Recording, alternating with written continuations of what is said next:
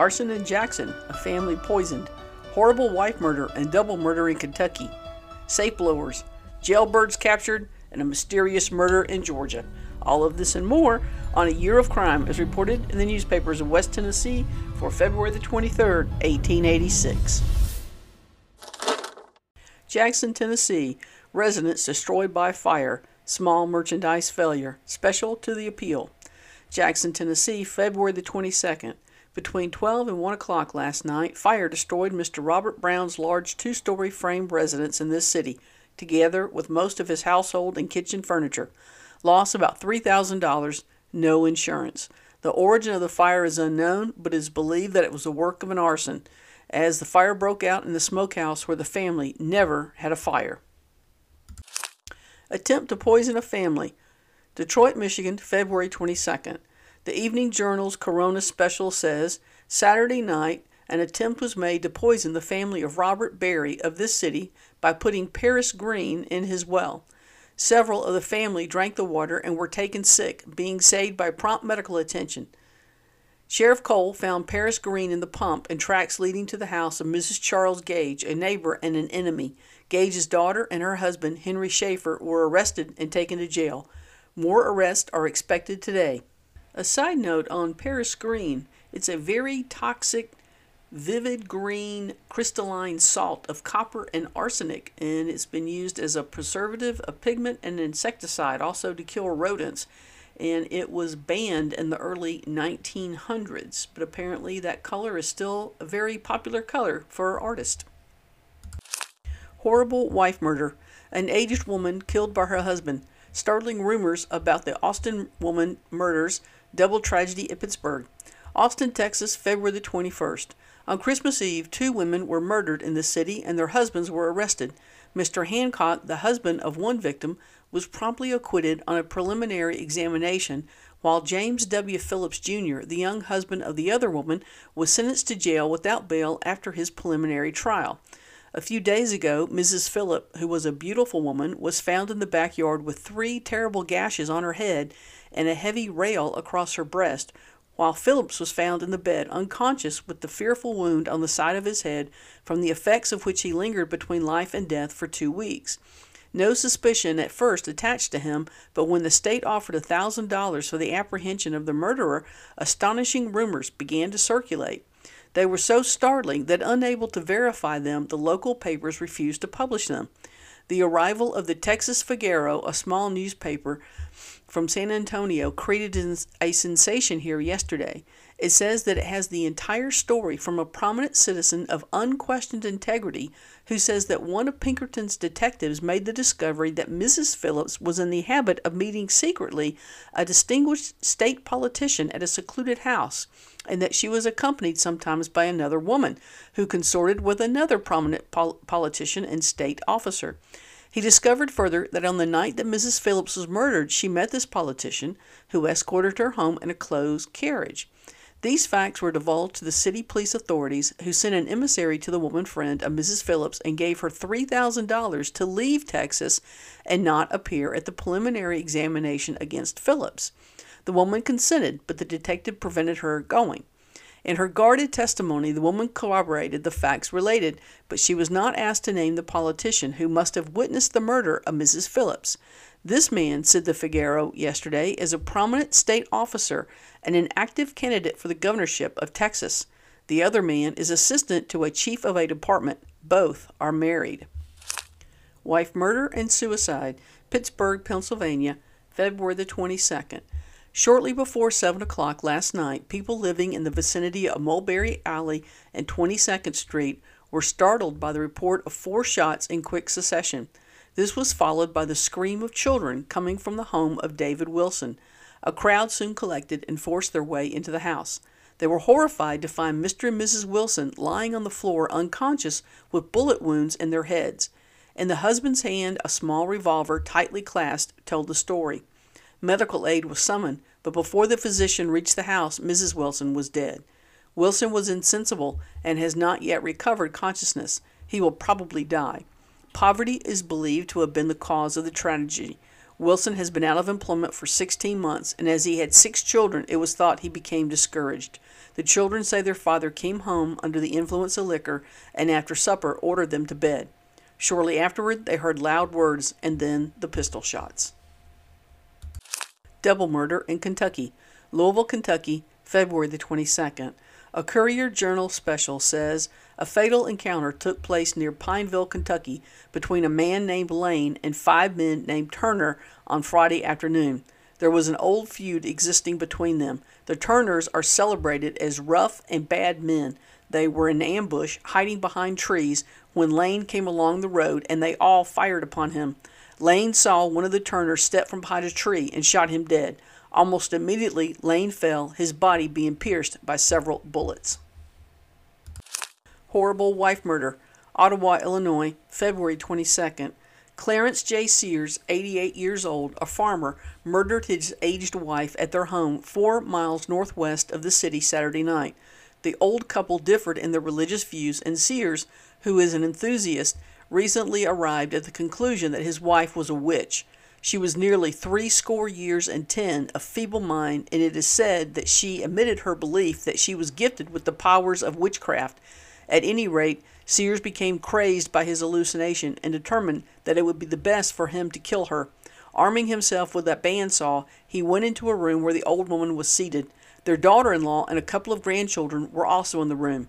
Do you still believe yourself a witch? asked Sears of his wife.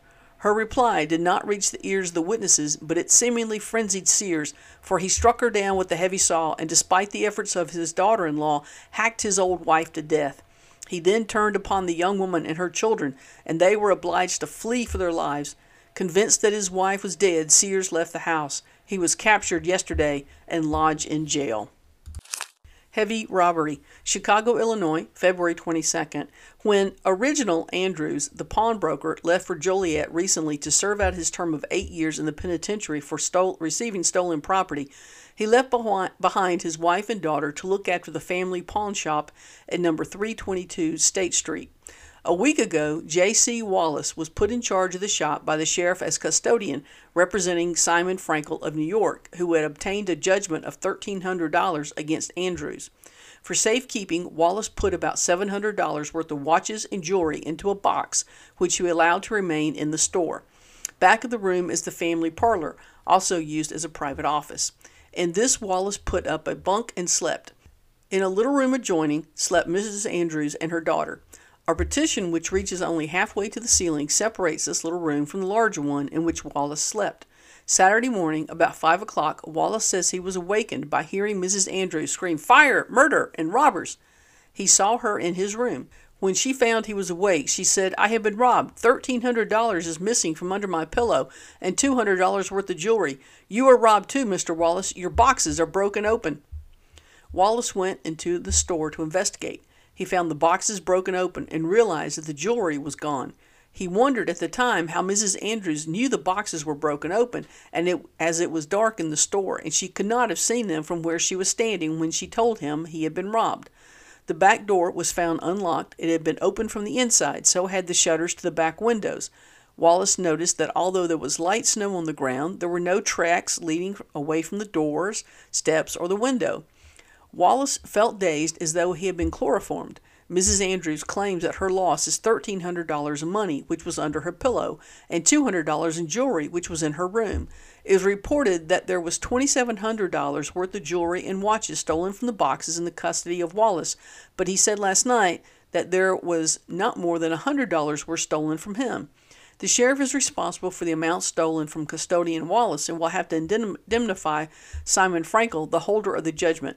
The police say that it is a clever burglary. They have made no arrest. Safe blowers nabbed. Chicago, Illinois, February 22nd. The city detectives are jubilant over their success in capturing a sexton of safe blowers who have operated successfully throughout the city during the last two months. Each one of the gang has made an unqualified confession of the full extent of their operations, and the evidence is already prepared that will probably land everyone in the penitentiary. A complete kit of safe blowing tools, together with a quantity of blasting powder, was found at their rendezvous, and a large amount of plunder, including $30,000 worth of papers, the result of the recent Schempp burglary, was recovered yesterday from under a pile of lumber near the Northwestern Railroad Bridge. In the pocket of one of the men were a number of Wildcat bank bills and a memorandum containing the addresses of several business firms and complete descriptions of the interiors of the stores. Daring robbery. Cleveland, Ohio, February 22nd. This morning, a colored man called at the residence of Mrs. Nafer, number 946 Forest Street, and asked for a trunk which had been left there by a friend of the family. Mrs. Nafer showed the man to the room containing the trunk, when he seized her and applied chloroform to her nostrils.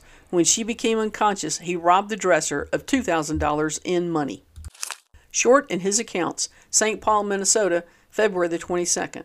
A special from Devil's Lake, DT says Andrew Holman of Lakota, treasurer of Nelson County, recently visited St. Paul, but not returning at the appointed time, an investigation of his official accounts has developed a shortage in the county funds of $11,400.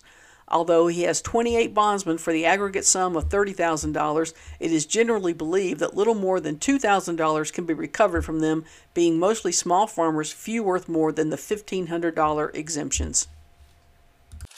Murder at Cincinnati, St. Louis, Missouri, February 22nd. Two young men, strangers, named Charles Norman and Henry Noller, registered last Saturday at the Miami Hotel in this city and have spent the time since then until this morning in enjoying themselves generally. Early this morning, Norman was found lying across the baluster of the stairway on the fourth floor, mortally wounded with a bullet in the left breast. A pistol was found a short distance from the body. He was carried into his room and died from the effects of his wound in a short time, without regaining consciousness. It is supposed that he and his friend returned to the hotel early this morning, and in a friendly scuffle, the pistol was accidentally discharged with the above effect. Noller has been arrested. Jailbirds captured. Carthage, Missouri, February 22nd. Sheriff Bailey returned from Dade County with George Hamilton, James Williams, James Fortune, and James O'Neill, four of the nine prisoners who escaped jail here Wednesday. The Georgia Murder Mystery, Savannah, Georgia, February 22nd. Later developments have put an entirely new phase on the murder of the two boys whose corpses were found in the woods six miles from the city on Friday. Olive Beaton, alias Porter, colored, has identified the corpses as those of her two sons, Cornelius and William, aged respectively nine and seven years, who disappeared from home on the 9th instant. The woman had repeatedly quarreled with Henderson Vaughn, a colored man from Fortress Monroe, with whom she had been living. Vaughn was one of a barbarously cruel disposition and threatened to take a terrible revenge for an offense which he charged the woman with having given him. On the ninth instant, the pair had a bitter quarrel, which was followed by the disappearance of Vaughn and the two boys from home during the woman's absence. Near the bodies of the boys was found a sheet of paper which Vaughn's employer recognized as one he gave him. The pieces of rope about the necks of the murdered lads have has also been recognized by Vaughn's employer as having been cut from his well. Vaughn has neither been seen nor heard of since his disappearance.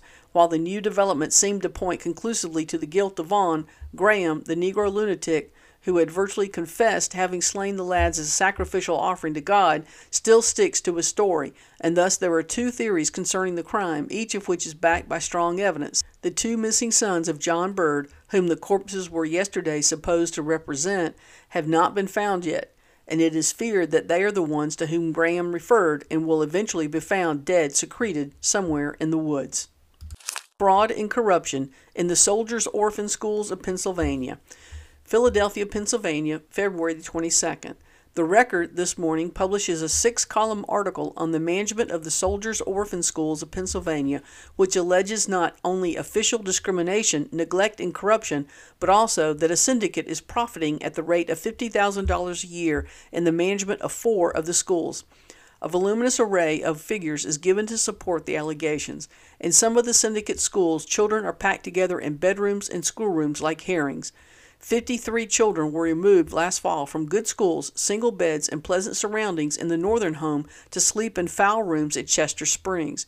At Mercer, in consequence of the, of the methods employed by the management, some of the boys bathed in pickle barrels, two to each barrel. At Chester Springs, some 25 or 30 pupils have been deprived of all schooling for three months. All regard for the children seems to have been subordinated to a heartless grab for profit, and this evil influence has been carried to such an extent that a premium of $20 a head has been paid to agents to recruit children for various schools. It is because of this competition and because of the comparative scarcity of orphans that the schools are now half filled with children whose parents are living off the $350,000 appropriated annually by the state to pay for feeding, clothing, and educating these wards of the state. It is calculated that nearly $90,000 is absorbed in excessive profits. Texas land swindle. Thousands of people being victimized by old certificates. Austin, Texas, February the 22nd. The land agents of this city have within the past few weeks received a flood of inquiries from persons in New York, Boston, Philadelphia, Chicago, and other points as to the status of Texas land certificates. It appears that some parties are unloading Texas certificates and have somehow created a demand and found purchasers. Some of the certificates are out of date and worthless, and others are of little value, as there is now in sight no public domain upon which to locate them. Texas holders unable to sell have, in many cases, illegally located these certificates upon lands especially set aside for school and university purposes, or asylum lands, or lands belonging to the railway, railroad companies. This they have done in the faint hope that at some future time the legislature will validate their locations, especially those upon common school lands. There is no public domain in Texas any longer, and the holders of these certificates, of which there are several thousand outstanding, are undoubtedly finding a market for them among the moneyed people of the East and North. These certificates all bear date about 100 years back and the, are very scarce in Texas because they have been picked up and sent east for the benefit of unsuspecting land speculators of the North. It has been repeatedly suggested by prominent men in the state that Texas ought to advertise the true condition of these old certificates and thus prevent thousands of people being swindled to the detriment of the good name of the state. A grocery blown up at Winchester, Kentucky. Winchester, Kentucky, February 22nd. At noon today, a powder explosion occurred in the grocery store of Mary Wills. The clerk was in the act of weighing some powder from a can when a man standing near the counter struck a match to light a cigar.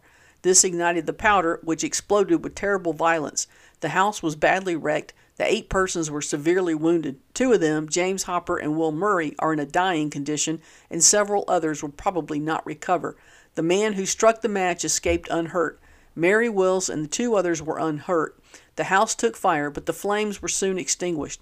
The injured are Bird White, Thomas Martin, James Newkirk, James Hopper, William Murray, John Judy, James Catrick, and Buford Smith.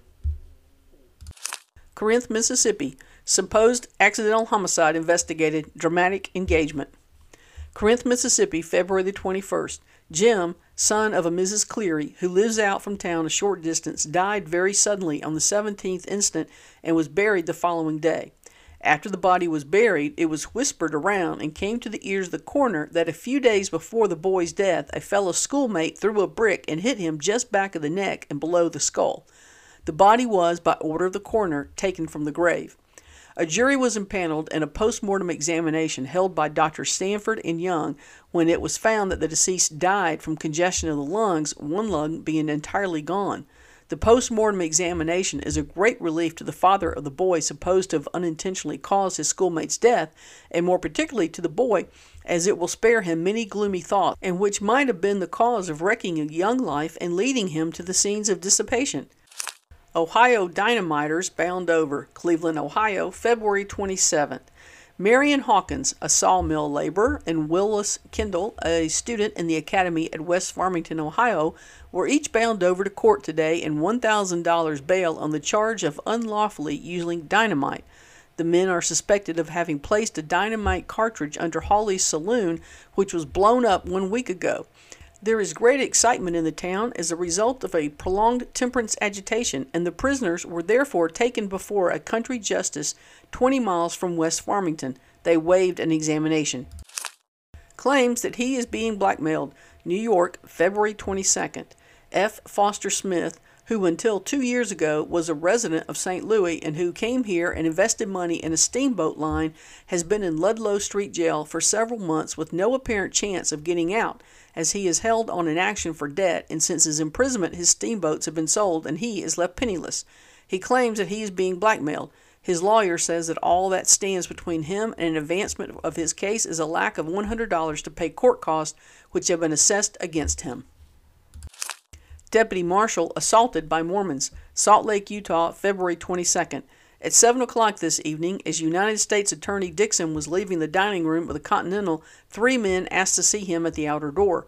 He went when one struck him in the face, it is supposed with a stone, and the, the other two aiding him. Judge Powers and Major Early, landlord of the hotel, thinking the action of the men peculiar, followed and got to the door just after Dickson had been struck. Frank J. Cannon, son of George Q. Cannon and Angus Cannon, were two of the assailants. The other is not known. The unknown man ran. Judge Powers put the other two under arrest. Angus Cannon, when searched, was found to have a self cocking pistol with all the chambers loaded. A great crowd collected, among them women, one of whom was heard to say, Serve Dickson right. I wish they'd killed him, for he most killed the father. Dickson is not seriously hurt. Frequent listeners will remember this story of the Thayer Mutiny. Arrival of the survivors at New York. New York, February 22nd. Captain Robert Clark, his wife and daughter, and 14 seamen, survivors of the American ship Frank N. Thayer, which was burned at sea on January the 4th, 700 miles southeast of St. Helena, reached the city today from Liverpool. Captain Clark is a typical American sailor, very tall, with coal black beard, hair, and eyes. Were it not that he occasionally placed his hand on an ugly plaster covered cut upon his right cheek, no one would suspect that he still suffered from the effects of his encounter with the two crazy Manila seamen, who, before firing the ship, endeavored to wipe out every white man on board. When a reporter spoke to him, his eyes brightened, and after a long pause he said, I am not in a mood to tell you all about my experiences, for I am still suffering the great agony. Upon my arrival in England, I went to some of the best physicians, but beyond covering my wounds, they did nothing.